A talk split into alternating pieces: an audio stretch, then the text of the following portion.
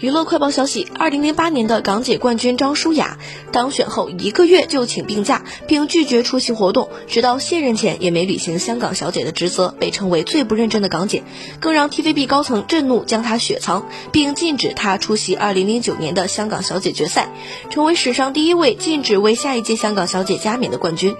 据悉，家境殷实的她当初也不是为了进演艺圈才来参选的，如今隐退十二年，她也鲜少露面。近年来，她除了到处旅游享受人生，也修读珠宝设计课程，并帮忙打理家中生意，更和朋友合资开酒吧。近日一组张舒雅的近照曝光，三十五岁的她保养得意，肌肤细腻光滑，身材苗条，容颜未改，一双长腿相当吸睛。